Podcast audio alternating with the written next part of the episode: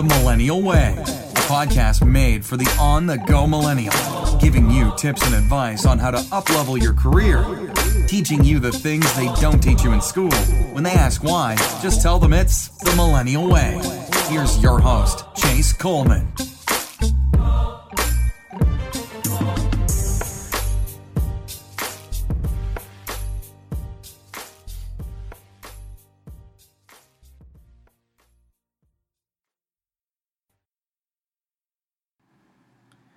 Y'all, welcome back to the Millennial Way. I don't have any wine next to me actually this time. I got just some water. just a little bit of water, but I did have some glass some glasses of wine at dinner tonight. Had a red Pinot from Northern California, is right outside Sonoma and I mean, guys, it's funny cuz you know, I love like I said, I love red wine, so I had to get a red Pinot and Pinot is honestly Pinot Grigio, that is, is honestly one of my favorite wines just because of how smooth it is. And when you're able to get a solid red Pinot, I mean, guys, I paid like eight bucks a glass for this one, so it really wasn't that bad, especially in terms of like wine in Seattle. Shoot, like it, it's just ridiculously expensive out here. I'm not even going to dive into that. But however, get yourself some red Pinot. It's super smooth, it's really, really light. And honestly, it's easy on the stomach, which is why I really like it too. But with that being said, we have my boy, my guy. I've known this guy since I was like, I don't know, five, six, seven years old. But my guy, Kyle Sloter, who's a quarterback for the Minnesota Vikings, coming on today. And guys, y'all, I mean, Kyle's got one hell of a journey, to be honest with you guys. He has battled through adversity, he's switched schools while he was in college. And not to mention, he actually played receiver for three years while he was in college. Only played quarterback in college for one year on the Division One FCS level, and now this man is, I mean, playing in the NFL as an NFL quarterback. So, I mean, so y'all tell me what's going to happen on this crazy journey that we're going to have on today's podcast. Anyways, let's get into this interview. I'm I'm way too excited to hear Kyle's journey. Kyle, thank you so, so much for joining us today. We are so excited to have you on the Millennial Way. And as every follower knows, you are like a legend in terms of breaking barriers and just making sure that your goals are really truly at the forefront of everything that you do. And when I look at like your career and your journey all the way to the Vikings, I think about all of the craziness that kind of went on throughout your journey, starting from high school through college and all of just the the things that would make a lot of people quit ended up, from what I think, gave you a little bit of motivation. So, Kyle, with that being said, could you tell us a little bit about about your journey on how you ended up on the on the Vikings? I mean, shoot, a playoff team. Yeah. So uh, my journey is kind of a unique one. Thanks for having me, by the way. Um, kind of a unique story. Um, you know, I, I definitely didn't have one of the conventional methods of uh, getting to the NFL or uh, being a professional athlete. I uh I guess I'll kind of start in high school, um, give you a short rundown of that. So I yeah. went to a really small high school, uh graduated with like 63 people. Um ended up making the decision to go there just because I felt like it would give me a chance to play both basketball and football. Um whereas yeah. at Milton We missed you at Milton you, by the way. well, yeah, so I I'm definitely miss you guys for sure. I mean, that was where all my friends were. It was, uh, it was a tough decision for me to make, um, and it's also tough as a competitor to feel like you're going down a level, um, you know, in order to play. It doesn't really, sure, you know, if, if anyone who's truly competitive wants to play at the highest level, so. You know that was something that kind of bugged me going from a five or six A school to a one A school.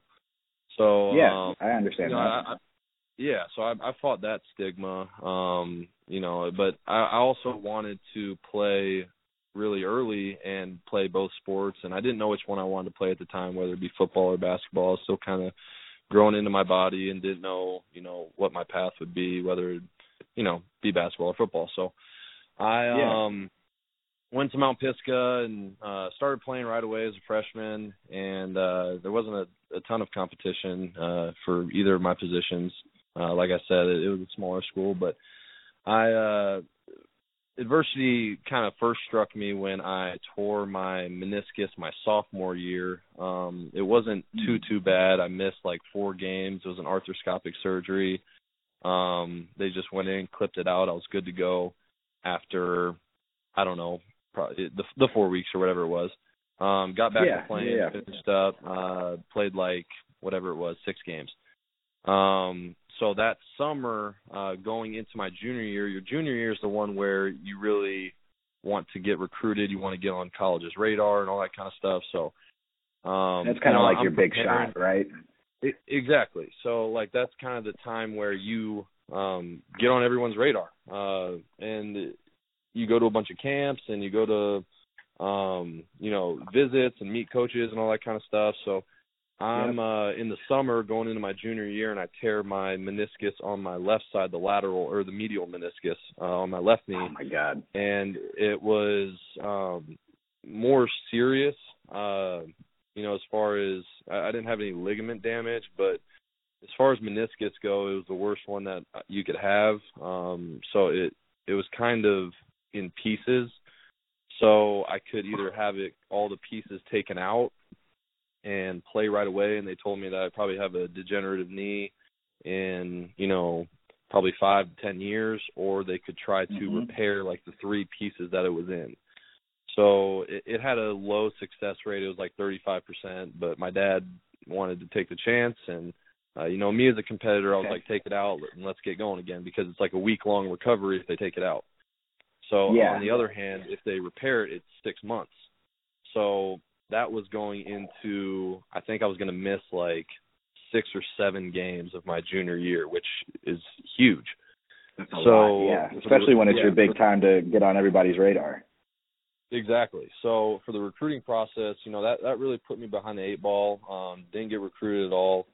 Um, then, you know, everyone colleges kind of look at your numbers at that point and then they decide whether they want to come out and you or not. Well, I didn't have the numbers to stand on, so uh I'm going into my senior year and I had this uh profile, this scouting profile that's called NCSA um Mhm. going into my senior year because we were trying to do anything to get me recruited and I uh it, it was a website that showed you um it, it had like a directory of all the coaches phone numbers so Okay. I my dad came to me and was like you got to go through and call every single one of these guys and you know being a 17 year old I don't really want to call Nick Saban and you know it's terrifying to me so um, it's intimidating. I yeah, exactly. So, you know, I'm uh about a month goes by, my dad comes to me again, he's like, How many coaches you call? And I'm like, Dad, I'm I'm not doing that. Like that's that's terrifying. Like I don't want to do that. I don't want to put myself out there like that and you know, he kind of gave me the whole dad talk and you know, I'm I'm sitting there thinking like, man, I'm I'm not getting recruited, like what do I have to lose? Like the worst thing they can do to me is say no. So I sat down Mhm. and I called. I think at the time there were 128 Division One football schools, and on my 127th, uh, I got through to a guy that said that he would come watch me play. So it was at oh, Tulane. wow. Yeah, so I got through all of them. All of them just kind of brushed me off, told me no. I had one guy answer my phone call and like talk to me for more than a minute and told me he'd come out to a game um and came to like the third game of my senior year offered me a scholarship to University of Tulane. Um I committed there in like the next like 3 or 4 weeks just wanted to, you know, I had one and I didn't want someone else to commit and then be like, "Hey, we're we're done." So, you know, the the Yeah, whole waiting absolutely. game is for guys with multiple offers. So, I had one. So, I was like, "Hey, let's let's do this thing." So, I uh took the offer to Tulane, and the very next day, uh, Bob Toledo, the head coach there, got fired. So they called me Oh up and told me that they're not going to honor my scholarship, um, and that you know basically now I'm I'm out of the scholarship. So uh, about crap. three yeah three months later uh rickey bustle gets the offensive coordinator job at southern mississippi and offers me there like two weeks before signing day um you know i'm ecstatic like i go from thinking that you know i'm i'm don't have an offer to i've got southern miss now so and southern miss was just Yeah. ranked 16th in the nation So yeah, they're playing really well. Yeah, so they they were playing great, and you know I was really excited to be on a. I went from Tulane, who wasn't a football school, to Southern Miss, who just won Conference USA, and I was like, yeah, let's do this. So go to Southern Miss, and my freshman year I redshirted, um, and we went 0 and 12. So we went from 12 or 13 and two to 0 and 12. So had the worst football season ever, like it, in the history of Southern Miss, uh, in the history of NCAA.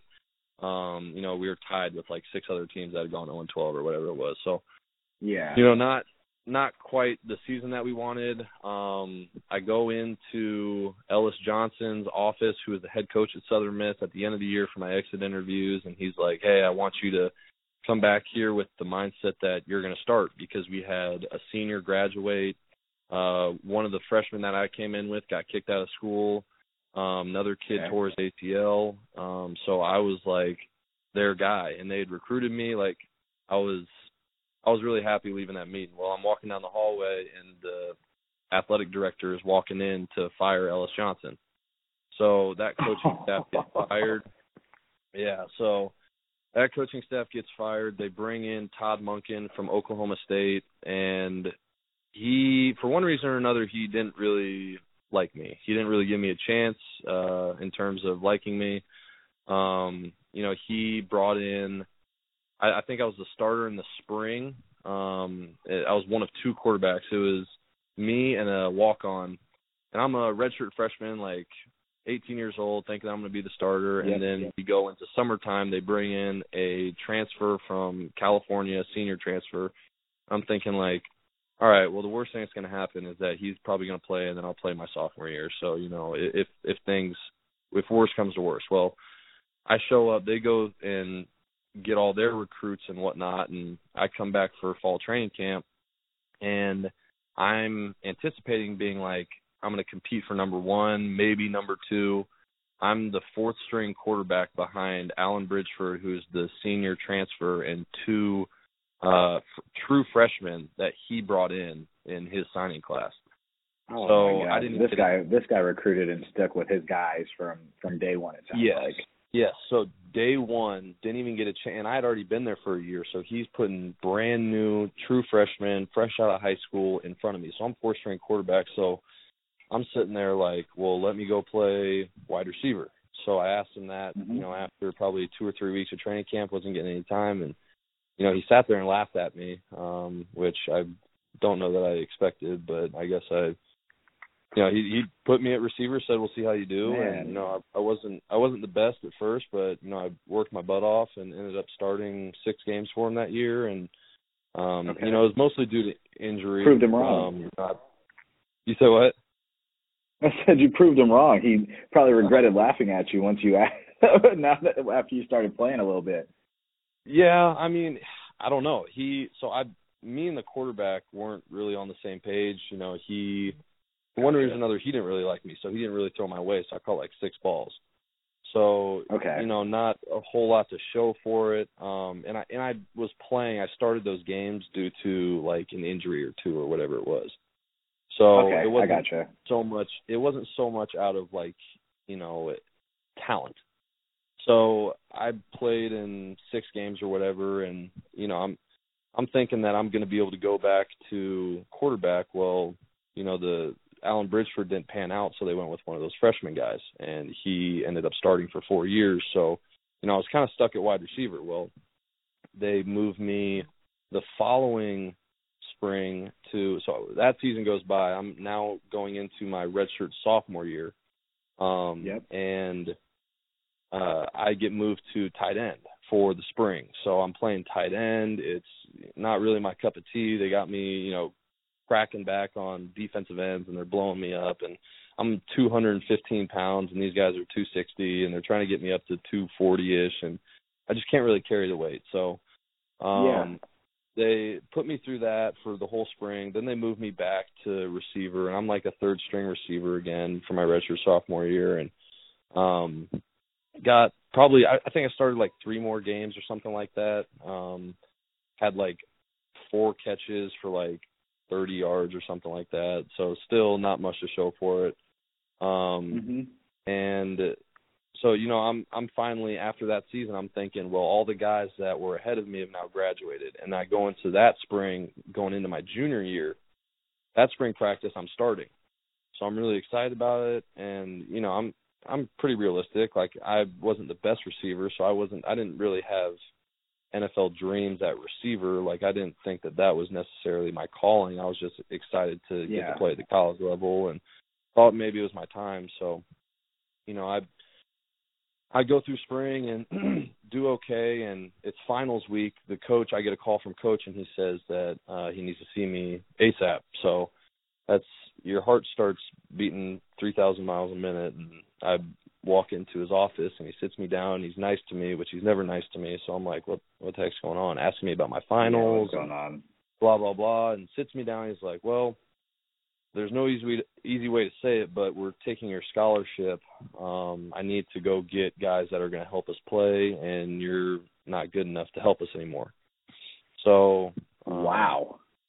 Yeah. So I mean that that was really tough for me. Like I, I'm not too proud to admit that I shed a tear or two right there. Um, you know, it was it was tough Yeah, man. So to hear that you're not good enough is um when you put so much time and effort into it is really it's it's heartbreaking. So um It absolutely you know, is. and I- I was- and you you yeah. Keep going. So I, I, I was I was only three hours away from graduating at that point. Like I was in my red shirt sophomore year. We're there all summer taking classes and all that kind of stuff. So I was three hours away from graduating with a degree in finance. And he takes my scholarship. And at that moment, I had kind of a choice. Like, do I want to pay for the three hours, which is like I don't know. It probably would have been like three grand out of pocket for living expenses and whatever it was, which isn't terrible. Um, you know, you come away in debt three thousand dollars that you can pay off in like a month or month and a half, whatever it is with your job.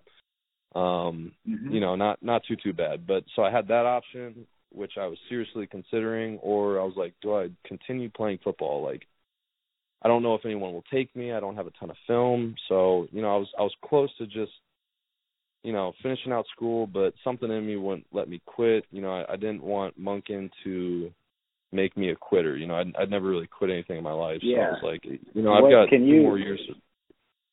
Oh, go ahead. Keep going. I just want you to Oh, articulate a little bit more on what kind of made you want to like want to continue playing football, right? Like f- what I hear from you is like your high in high school you hurt your meniscus, both meniscus meniscus. Um, Yeah. you know, you you had to call up 200 coaches almost to finally get that one coach to come offer you. You got the chance, Yeah. and then it seemed like almost everything was up against you, right? Coach gets fired, coach Yeah. gets fired, move positions. Like honestly, Kyle, like I don't know if I would have continued playing football after that. Like, what was it? Something inside you that was just like, you know what? Like, I'm going to prove all these people wrong, or was it like I'm doing this for myself? Like, like, can you articulate on that just a little bit?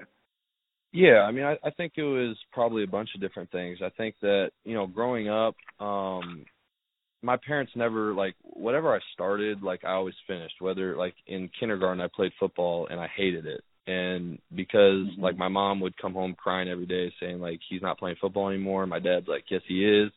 He's not. He's not quitting. He started. He's gonna finish it. So that's just that was my mindset with that my whole life. Like I, ju- I just never quit anything, so I didn't really have it in me. I think once you quit something, it becomes easier and easier to give up on things. And I think the more time and effort you put into something, if your if your heart is really in something, that when like adversity strikes, you're not gonna quit as easily. Like if you put all your time and effort into something, when things get tough, you're gonna fight for it. And um you know, I just remember I remember being a younger kid and seeing guys, you know, either get in trouble or at college, like looking up to them and seeing them quit or get in trouble or whatever it was and it was it was kind of heartbreaking to me. So I I just kind of remember that feeling and like I have a little brother, so um you know, I I just didn't want to let anybody down. I didn't want to have that label on me. I didn't want anyone looking at Yeah. me saying like, you know, and, and odds are that you know most people. It, it's sad to say it, but most people when things get tough, they give up, and nobody thinks twice about it. But I just didn't have that vision of myself. So like, Yeah, you know, whether that makes a people are going to sense. talk about it or not, like I just didn't want someone to say, "Well, you quit football," or "You didn't finish," or you know, whether I didn't play a single snap of football ever again because it wasn't promised. I just didn't want to give up. So like I spent the next I don't know, probably 2 months reaching out to doing the same thing, sending all my tape, all my anything that I had to every single FCS school. So 1 double A. Okay. Um so I would be immediately eligible because I had 2 years left. I didn't want to sit out my junior year. Um so I I looked into it really came down to three schools, um Gardner Webb, um, Samford, and Northern Colorado. I think I ended up having like six or seven FCS offers, but six of them were for wide receiver, and then Northern Colorado was the only one that told me we'll take you as a quarterback. So okay. I go out to Northern Colorado, and you know, thinking I'm going to be a quarterback, blah blah blah. Um, I get there and they don't have any scholarship money for me until August, and I got there in like May. So I've got I don't Okay. have any money. Like I'm a poor college kid. My parents think that I have money for like scholarship money to live and all that kind of stuff, and I didn't. So I didn't have the heart to tell them like, hey, I need money to do this. So like I slept on a friend's basement floor for three months or whatever it was um Wow. until that money came in. Uh so I slept on like an air mattress and all that kind of stuff and just you know they they brought me meals from uh the cafeteria like they would take to go boxes and stuff and all that kind of stuff. So cuz I was literally running on zero uh for money. So um Wow. did that scholarship check uh eventually came through. I go into training camp and um i'm i'm a quarterback for two weeks and they moved me to wide receiver for no reason. Just showed up one day and they're like hey we're going to try you out at wide receiver and their intention all along was just to get me to sign the papers over going to another school and then move me to wide receiver so Okay. i'm sitting there i'm like man i'm i'm right back in the place where i started like I mean, I guess I have scholarship money, whatever, and I'll I'll probably end up playing a little bit more. So I was disappointed, but I was still optimistic. Well, the season comes around and I played zero snaps. Like at Southern Miss, Division One school, I was getting at least like seven, eight snaps a game, which isn't a ton when you think like there might be Yeah, but you're still seeing the field. on offense. But I was still on like I was still playing. Um I go to Northern Colorado, I dropped down a level and I'm I didn't play, didn't touch the field one time. And when that season ended and I went to my car, I sat in the parking lot and I just cried for like 30 minutes. I was like I just wasted so much time. I I could have had a job, I could have finished school. So, and that's another thing when I transferred, I lost 45 hours of credits. Oh my Um, lord! So that's like another year of, of school. Exactly. So, and in order to be eligible for my senior year, you have to have 90% of your degree completed, and I was sitting at like 75 or whatever it was. So hmm I instead of so I'm going into my senior year, and they're telling me that we're going to let you compete for quarterback, which the incumbent guy that was a freshman, kind of same situation. They had a freshman quarterback in Northern Colorado they really liked. He was going to be a sophomore, and you know I'm going to be a senior. Like, there's no way that they kind of just told me they're going to let me compete, but they weren't really planning on like me playing at quarterback. So Yeah. I didn't get to go to spring ball because I had to take 20 hours of classes in order to be eligible for my uh senior year. And then Mhm. in the summertime, I couldn't be there during summer workouts because I had to come back to Atlanta to do an internship um for a job that was offered to me once I graduated. So that was Okay. another requirement to have the 90% completed. So I came back here, I missed all of spring, all of summer um when you're trying to compete for a job. Um so it just doesn't really you know, it it doesn't really help your case or your cause when you're not there. So yeah, you're at a little bit of a I- disadvantage for missing that. yeah, exactly. So I uh I show up to uh fall camp and I I felt like I did okay. Or no, so let me backtrack a little bit. So I finished that internship and you know, I'm all I've got to do really is I mean, once I finish the internship, I've graduated. So hmm I I sat down and I thought about it and I was like, man, like I'm done with school, like I've got this job offer on the table. I don't have to go back for the fall, like I'm I'm good. And you know, I I tried it again and it didn't work out and you know it's it just isn't meant to be. So I I had my phone in my hand. I was gonna call my coach and be like, "Hey, coach, I'm not coming back. Um, just gonna call it quits uh, and you know take a job." And mm-hmm. I didn't. I couldn't do it right there. I went to sleep. I wanted to sleep on it, and I woke up and I was like, "I can't do it. Like I I, I got to go back." So I went back and competed in fall or in the training camp, fall training camp before my senior year, and lost so at that point, I probably lost like four quarterback battles or whatever. And yeah, um, so I'm I'm back. I'm like a wide receiver, like splitting time. So hopefully to get more time, more of a role, and a backup quarterback. So I'm sitting there. I'm like, well, I guess I'm I'm finally backup quarterback. Like I've waited four years to be the number two quarterback. So, you know, never really got an opportunity.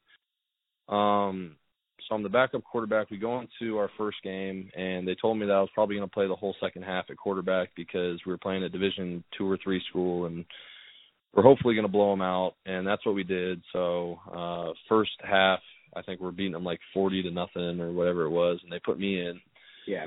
And I'm I'm excited to play because I hadn't played quarterback in forever. So you know I my very first play was a bootleg, fake the ball, uh, fake the right side, roll to the left, um, and I've got a guy wide open on the sideline, and I want to throw the over route because I'm I'm like I've been waiting four years to to freaking throw the throw the ball. So I'm like I'm going yeah to bomb this bad boy.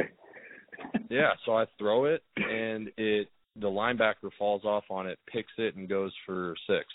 So my very first pass of my college career was a pick six and I think I finished that game 0 for 1. Um, handed the ball off the rest of the time. Coach was really upset because okay. I think we ended up being like 47 to like 20 or something like that because like uh, he was upset at me because he felt like I let them get back in the game. So, yeah, understood. You know, at, yeah. So I, I was first one of the showers. I was beating myself up pretty bad, and you know, pretty upset. And you know, I, I don't know what it was, but I kind of had just this. I had this moment where I was like, if I'm ever put into a situation where I have to play again, I'm going to be ready. So I yeah. studied my studied my butt off. I think I put in like 10 to 15 hours of extra film watching on the next team and I'm thinking like I'm probably never going to play but if I ever get to throw the ball again in a game I want to be ready. So yeah. we go to Abilene Christian for our second game, and I'm sitting there and um I'm sitting there with my receiver gloves on the sideline, and very first play of the second game, our left guard lets a defensive lineman through. He picks up our quarterback and slams him on the ground, and um, you know I'm sitting there like, man, this they they told me to warm up, and I'm like, man, I'm I'm really I might be going in here. So call timeout. They get him off the field. Um, he walks off. Uh, I go in. My very first pass goes for a touchdown. So I'm like super Let's excited. Go. Yeah, so it was like second play of the game. Like I'm super excited. Throw uh, a fade for a touchdown or whatever, and you know I'm I'm like I'm getting high fives from everybody. I'm like, man, I can walk away from the game now I, I put everything I had into it, and I scored a touchdown or threw a touchdown, and now like uh, it's a good ending for me. You know, I I have no mm-hmm. stats. Like at least I can say I threw a touchdown. So I'm sitting there. I'm like, this guy's going to be coming back out um, to play, and blah blah blah. And we get the ball back, and they tell me second drive's yours. So I go back out there, and the guy's still hurt and I think that they're still just checking him over there, which you know everyone's looking at him, blah blah blah. And I go back out there, I throw the next pass for like 30 yards, and then my third pass goes for a touchdown. So I've got no, I'm getting hype. yeah, so I've I've got two touchdowns, um, and there, we're halfway through the third or the first quarter, um, got two touchdowns on my two drives, and now I'm like really happy. I'm like, man, this is great. Now I can really walk in, away from the game with my head held high. Like I threw two touchdowns. I'm three for three. Um, you know, this this is great. So Yeah. I come back off, and I'm thinking this guy's going back in at some point, and they tell me that he broke his collarbone and his shoulder blade. So like his whole shoulder on his throwing arm was completely screwed up. So Wow. they told me it's it's your game. So I go back out there for the third drive and throw another touchdown. And I've got three touchdowns at the end of the first quarter and I think I was like 9 for 9 for like 150 yards. So we get to go out there for the next drive, throw another touchdown. Next drive, throw another touchdown. I've got five passing touchdowns by halftime. And this is like Oh, a close Lord, game. Like it's like it's like 30 to 35. So halftime um you know, I've got five touchdowns or whatever and I think I ended the game with eight touchdowns and one I think I was like 35 for like 40 for eight touchdowns, no interceptions, perfect quarterback rating and one national player of the week. torched that defense. Oh, let's Yeah. go, Kyle. Let's go. After all of So- that, finally, it's like you get that national player of the week on the second game because you put that dang work in. Keep going. I'm hyped. Yeah, so I uh you know, I, after that I started getting a little a tiny bit of recognition from um like agents and that kind of stuff and um you know, played really well the rest of the season. Uh last game of the year, um finished with uh seven touchdowns and one national player of the week again. Um and I think I finished the year uh breaking 16 school records that have been standing for like 30 years, like season records. Wow. And um, you know, I, I think I had like 35 touchdowns in 10 games, and um, you know, what, whatever it was, and you know, I, I had so a, a impressive. good senior year. Yeah, so I, I had a good senior year, and um, got some cool accolades from my school at like the the sports banquet or whatever, like the all sports banquet, and you know, that, that was Mhm. That was fun and I'm sitting there thinking that, you know, I had that job offer again. They offered it to me um in December. You know, I'm done with school and I'm like, do I take this? And then I've got an agent calling me that's like give it a chance and you know, I'm I'm sitting here thinking like, well, I went to an FCS school. I played one year like most of the time guys that make it to the NFL are your guys that go to Georgia for and start for 4 years or Alabama or Texas Yeah. or wherever it is. Like I, I went to Northern Colorado and played one year, like you know, and you know I'm sitting there, I'm like, what's another three months on you know the 17 years that I've played football? So I I decided to go after it, and I didn't have any sort of formal training, didn't have money to hire a guy, so and my agent was a small time guy, and so I woke up every morning, ran, lifted, did all my own training. Um, I had a quarterback coach that was doing it just out of the goodness of his heart that I met with, met with, Okay. and um, you know, it was, it was, uh, it was, it was tough. I mean, it wasn't, it wasn't easy going. I mean, I, you look around, you've got guys going to Exos and like all these different training facilities and spending all this money Yeah. that, you know, guys that are going to get drafted and all that kind of stuff. And I'm, you know, I'm sitting there just doing my own stuff. So, you know, I go to pro day and I got invited to Colorado's pro day, um, which was big because all 32 scouts were there. And, Okay. um, you know, on, on my own training, I was able to run a, a four, five, nine, um, and oh, okay, Kyle. threw the moving. ball. Yeah, a little bit, and uh threw the ball probably the best I ever had. And after that workout, I had like 15 scouts come talk to me and ask me for my number and my agent and all that kind of stuff. And you know, we're probably getting to like I don't know three weeks before the draft, and I'm starting to read about my name and some articles and. Um, I, that day after I did my pro day, I got probably ten calls from NFL teams doing interviews and all that kind of stuff, and you know, it it, it started to pick up a little bit, That's- and then you know, That's awesome. I mean, you had more NFL teams calling you than you had freaking height. Like, I bet looking back, like every Division One coach is like, "How in the hell did I miss Kyle Sloter?" You know what I mean? like, keep going, but yeah, like that's that's Yeah. amazing.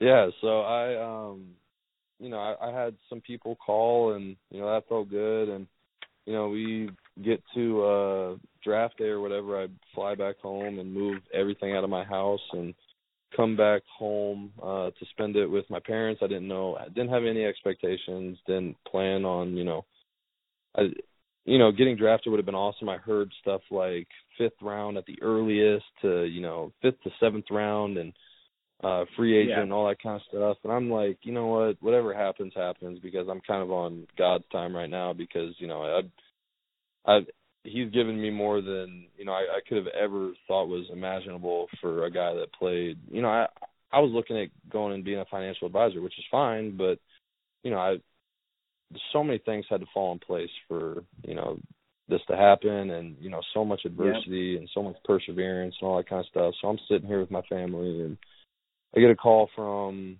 the Redskins and they tell me they're going to pick me with their second pick of the fifth round and the pick comes and the pick goes. So I'm like, what just happened? Oh, like, man. you know, I'd, I'd heard about that like happening and you know, I you think that that's going to happen and it doesn't. So that's a little bit of adversity, you know, but you know, I'm I'm not getting my hopes Yeah. up and I get a call from the Broncos uh with the I think there's 10 picks left and they always do it with like a good number of picks um to go before, you know, you know uh where you're going. So they call me and they're like, "Hey, we're going to pick you with our last pick of the draft. Is that cool?" Um you know, because at that point they're asking you like, "Do you want to pick your situation or do you want to come be with us because you can be a free agent and pick your situation." Well, I was like, the Broncos Yeah. are one of the highest on my my list just because of their quarterback situation and you know, I uh I was really excited. I was like, let's do this thing. So pick comes and the pick goes. And they call me back and they said that well I guess I should say that they called me back like two picks before the last pick and they said we're we changed our mind, we're gonna go with Chad Kelly out of Ole Miss. I'm like, man, this Okay. kinda, yeah, it kinda sucks. So you know, they call me back after the draft's over and after the draft you have like ten minutes to pick uh your your future. There everyone's filling up Okay. fast. So I got like three calls, um, one from the Broncos again, one from the Redskins again, and I can't remember. I think it was the Bills. But Okay. the the Redskins were offering like twenty thousand dollars signing bonus, which you know sounded good to a guy with zeros in his bank account, and um, Absolutely. you know the the Broncos were offering twenty five hundred dollars. Um, so that's kind of a, a big difference. A big um, difference. at that. Yeah, so I'm sitting there like my dad's like, go to the Redskins. Um, I'm pissed off at the Broncos. They didn't take you, and they said they were, and I'm like, you know, I'm trying to keep a cool head. I'm trying to think about this logically, and I'm like, well, if I go to the Redskins, I'm going to be the fourth string guy. Whereas if I go to the Broncos, Chad Kelly is hurt, and they told me you're going to be our third string quarterback. So Okay. I I was more so looking at like it's not about the money because if I make it on the team, then that's not going to be significant. So I want to give myself the best chance to make it. So I go to the Broncos, and um, you know, for the time being, I was going to be the third string quarterback because Chad Kelly had a wrist injury. So hmm I signed with the Broncos, and the next day I hear John Elway say that um, they're they've drafted Chad Kelly. We're really excited about him, but he's got the injury, so we're going to bring in a camp arm. And when Chad's ready to go, we're going to let him go, and Chad's going to be our third guy. So I'm like, man, like I just signed to this freaking team, and they're already telling me they're going to cut me and blah blah blah. And I'm just like, Yeah. you know, had to hear, hear a lot of the outside noise about making a bad decision and why'd you choose here and this and that. And I'm just like, whatever. Like I, you know, if I go in there and work hard, then you know maybe something will happen. And Chad Kelly's injury took him a little bit longer to recover than they anticipated. And I go in there, I did really well during OTAs for them to invite me back during training camp and. Um, you know, I, I go in there during training camp, and Paxton Lynch got hurt, so you know I was getting some pretty significant game time, and I step into my first drive with against the Chicago, the Chicago Bears and throw a 50-yard touchdown. Um, A freaking off- dime, Kyle. A, a dime. A freaking dime. I remember watching that and I was like, Kyle! Kyle! That that bad boy was a beauty. That bad boy. I I can't downplay that pass because that pass. I don't know if I've seen a prettier pass in an NFL game, and I and I'm not saying that just because you're on the line. Like I can vividly remember right over the 50 yard line. No, it was right down the middle of the freaking uh Yeah. Of the of the damn. Yep, uh, the 50, I can't even yeah. speak right now. It was right down the middle of the field, and you hit somebody. It was a Yeah. post, wasn't it? It was. Yep. Yep. See, I, keep uh, going. I'm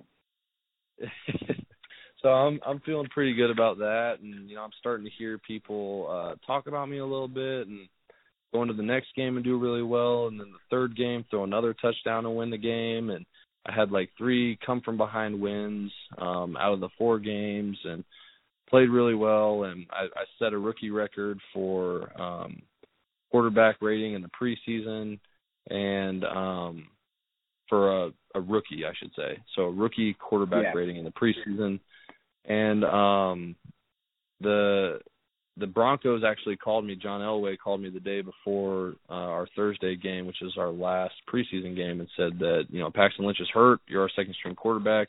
You can't put Trevor Siemian in there, um, so you've got to play the whole game. But you're our second string guys right now, so you've got to stay healthy. You've already made the team. Just go out there play. Uh, and you know you're here. So, you know, I, I get a little emotional because I'm like, man, I made an NFL team, and you know, I tell my parents, and they're emotional, and you know, it was a great time. And then you go, and I played great in the last game, and John Elway calls me into his office and says Brock out at the cuts. I was the last person to get cut, and they called me in and said Brock Osweiler just became available. I got to go get him.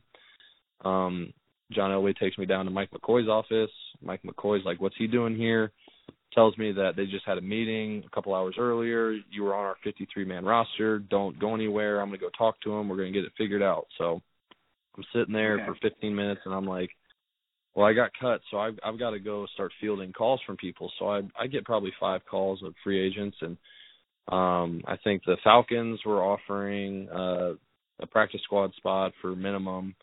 Um, I think the Redskins were offering uh, like twenty twenty thousand or whatever it was, but the Vikings called first and they said whatever, whatever, um, like come to us with your best offer and we'll beat it. So, you know, I, the Oh, wow. Redskins call and they say they're going to give me twenty a week, so I'm like, okay, let's do that. And I called the Vikings back. I'm like, hey, I think I'm going to go with the Redskins. Like they're doing this, and I'm really sorry. And he's like, what are they offering? I said twenty, and he goes um, we'll give you 22. So I go to Minnesota for that, and then Sam Bradford gets hurt, and Teddy Bridgewater was already hurt, so they had two starters that they had prior um, on the IR, and I'm the Yeah. second string quarterback after week one. So I got activated. I was on a 53 man roster.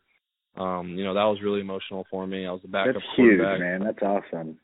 yeah, for like 11 games or so, and then um had to go through it again this year, where you know you read all the stuff that he was a one-year wonder, and um go out in preseason and play well again, and um you know I, I make the team again for the first time, like the first time instead of getting cut and being brought up and all that stuff. So Vikings Yeah. uh showed that they believed in me and gave me a chance, and you know now after you know all the doubt and all that kind of stuff and i guess i should go back but after the we played the tampa bay buccaneers and uh my coach from southern miss the one that called me in and told me i wasn't good enough was their offensive coordinator so we beat them Oh, at wow. home and i was dressed as the backup quarterback and got to walk across the field and shake his hand in an nfl uniform and tell him that i was good enough As a quarterback, and as a quarterback, Yeah. like as a quarterback this man moved you to uh-huh. over to wide receiver because he, or actually you asked him to go over to wide receiver and he laughed in your face, and then you you proved his ass Yeah. wrong, and we're like, look, I'm I'm here, coach, you, and you have nothing to do with this, right? And not saying that he has nothing Yeah. to do with it because obviously, like No, the oh, he words that he said influenced how he continued to motivate oh, you, man, but like. yeah, that sure yeah i mean but I- forget. I mean, yeah, other I- other than that, like forget him. Oh yeah, I mean I man I, I woke up every single day for three years with I mean that that's what got me out of bed when I was running in Colorado by myself and at five AM I was like, This guy said that you can't do it and you've you've got a chance. So I, I did that I thought about that every single day and I got to shake his hand and he told me he was sorry and that he made a mistake and you know I've I've let it go but I still keep that chip on my shoulder and you know it's it's something that stuck with me for I think it'll probably stick with me forever is that, you know, whenever someone tells you you're not good enough, at least for me, like I'm so I want to prove people and maybe I'm wrong for it, but I want people I want to prove people wrong more than I want to prove the people that believe in me right. So I that may yeah. might be a character flaw in me, but I uh I wouldn't I, no, I, I wouldn't say that, Kyle. Like I would say everybody has their own motivation and, and whatever it is that drives them, whether it be you know the ladder of where you want to prove everybody right or whether you want to prove people wrong yeah. like i don't think it matters about the fire that lights you like that's that's an internal decision that that allows you to become great right like as a professional yeah. athlete you're a part of that like smaller than 1% of all athletes that make it to a professional level right so yeah. from my perspective i'm like i i'm inspired by how you get you get inspired and motivated by others, right? Like for me, I might get motivated by, you know, projecting what my future looks like and oh man, I really want my future to look like that. So I'm going to work as hard yeah. as I can to get that and then obtain that. But what happened for you was you went through so much adversity all the way from like call it middle school, high school, college that it inevitably drove you to be the person that you are today. And that's a person who I'm proud to be friends with, who I'm proud to be a supporter of and quite frankly, like hearing you say that, like when you went to Northern Colorado, you said, if I'm ever going to get an opportunity, I'm going to make sure that I could take the best, like I'm going to be the best that I can be. And yeah. you sat down and you worked. You watched 10 to 15 extra hours of film a week. Like on top of that, yeah. with class and film study already that you guys are doing and practice, like yeah. A full day for a, for a college athlete is full. So for you to be able to find yeah. those extra two to three to four hours a day of losing yeah. sleep to go study it was is enough to to show that you are dedicated to everything that you want to do and obtaining your goals. So I would not call it a character flaw at all. I would call it motivation and quite frankly I would say that there's a lot of people out there who need uh, to find what that motivating factor is for them because whatever makes yeah. you tick it, it makes you get into that next drive and make you get into that next part where like you know what F this barrier. I'm going to break through this because I'm going to become what I want to become. Because it doesn't yeah. matter what anybody else says. I'm not doing this for my friends. I'm not doing this for my family. I mean, well, no, I'm, I won't say that. I'm not doing this for my friends. I'm not doing this for my supporters, my haters. I'm doing this yeah. for me because this is what I want to do. And Kyle Sloter yeah. wanted to play in the NFL and is right now a NFL uh, quarterback who has set a rookie record in in the preseason, records at Northern Colorado. And I can tell you this: a lot of people, maybe your freshman and sophomore and junior year of college when you were playing wide receiver, didn't think that you were going to do it. But I can almost guarantee that you knew inside your heart that you are going to break records and be a great quarterback at the end of the day. Yeah, no, I mean that was, you know, in, in my heart, like, and I think that's one of the most important things is that everyone's going to have. You know, I, I haven't heard of even the best players. They all have, you know, stories of adversity and stories where people tell them that they can't do something. So I mean, there's always going to be those people that you know try to bring you down or you know try to weigh on you, whatever it is. But I, I think at the end of the day, what made me set me apart a little bit was the fact that I always had that confidence. Like, you know, I, I want to say like my parents were always very big supporters of me, but you know, after four years of not playing, and me, I think we were sitting there watching Jalen Hurts play as a true freshman and I'm like, I know that I could play at Alabama. Like I know that that guy is not mm-hmm. better than me. And my my parents were like, "No, Kyle, like you're not. Like you're you haven't played in 4 years." Like and I and I'm like sitting there like you can't blame them like that you haven't put on film like they're probably sitting there wondering like you know this dude's crazy for believing in himself like he hasn't played in 4 years he's lost every quarterback battle he he's ever been in. Um, you know, I didn't have anything to back it up, so I can't blame anybody for not believing believing in me, and I don't hold it against them because you know, on the other side, I probably wouldn't have believed in that person, but having that belief yeah, in sure. myself is what drove me, and and I knew the whole time that I could do it, and I, I was just really confident, and I think that if you really have dreams and you have goals, it, it shouldn't matter what anybody says. If if you are putting in the work nobody can tell you anything. If you know in your heart exactly. that you're putting in the work and you're working your hardest every single day and there's not a thing that you can do more, nobody has any authority or input to weigh in on your life or tell you that you can't do something because you know you can. You're sitting there working on it and doing it every single day. You're trying your hardest.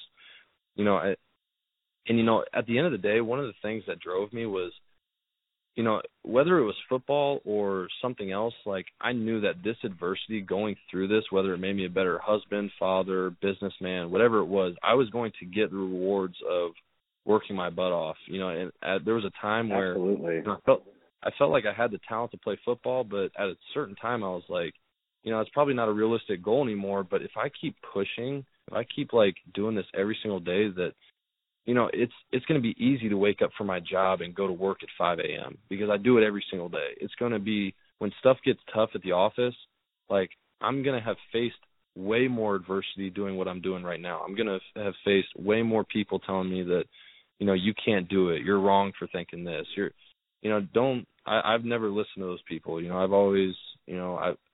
I shouldn't say that. I listen to it and I store it in the back of my head and I try to prove those people wrong every day but I oh, don't oh, yeah, take and it's their, almost like they're adding fuel to the fire. exactly. right? Like you're you're already motivated because you know. I think the biggest thing that I'm that I'm hearing too is that you still maintain that confidence in yourself, and that be that confidence was innate in you because one, you knew that you were capable of anything, right? And two, when you put the hard work and the work ethic behind it, and you're confident in what in yourself, like that's going to give you even more confidence. So that way, when you get to step out on that field, when the quarterback breaks his collarbone in front of you, or when Paxton Yeah. Lynch goes down, you are you're like I I was built for this baby. I'm here. Like Yeah. I know I'm not coming in with anxiety or nerves. Like sure I might be a little bit nervous because it's my first NFL game and there's 80,000 people watching me. But at the end of the day, I get to go out here and, and I get to show what I've been working on my entire life. I just needed an opportunity. And throughout Yeah. your entire career, it was almost like you just needed that one opportunity, that one opportunity, that one opportunity. And and to Yeah. me, like I believe in in God, and He was like, keep working, uh-huh. Kyle, keep working, Kyle, keep working. Kyle, keep working, Kyle, keep working, Kyle. And then your senior year came, and He was like, this is it. Like you worked your butt off at week one, whatever. Week two, this is where you take off. And it, I mean, your career has flourished since that week two game when you threw eight touchdowns and had a perfect passer rating and only threw five incompletions, right? Like you tore that Yeah. defense up, and ever since then you've been tearing all defenses up because you know what you're doing. And like, I, I, I'm just so proud of you, man. I mean, knowing you since we were what, like four or five years old, it's Yeah, it's been really a journey, and and and seriously, and quite frankly,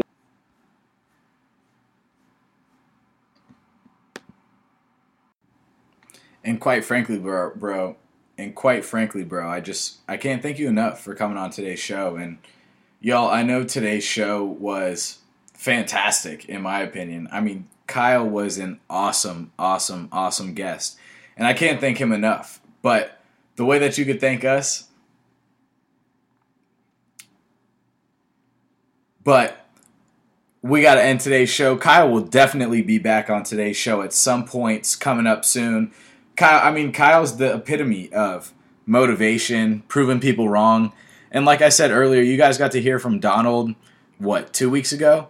And now you get to hear from Kyle. And it's two separate motivations, but at the end of the day, it shows you that your end goal can be obtained no matter what your motivation is, as long as you stay along your path and have trust and true motivation towards that. So, again, Kyle, thank you so much. Y'all, don't forget to follow us on Instagram at underscore millennial way. And don't forget to follow us on Facebook at facebook.com slash it's millennial talk. Y'all have a great day. And like I said, y'all got to do something nice for somebody today. It's one week, one day. It's winning Wednesday. Go win the day. Go make somebody else's day fantastic by doing one thing nice for them. DJ, take us out.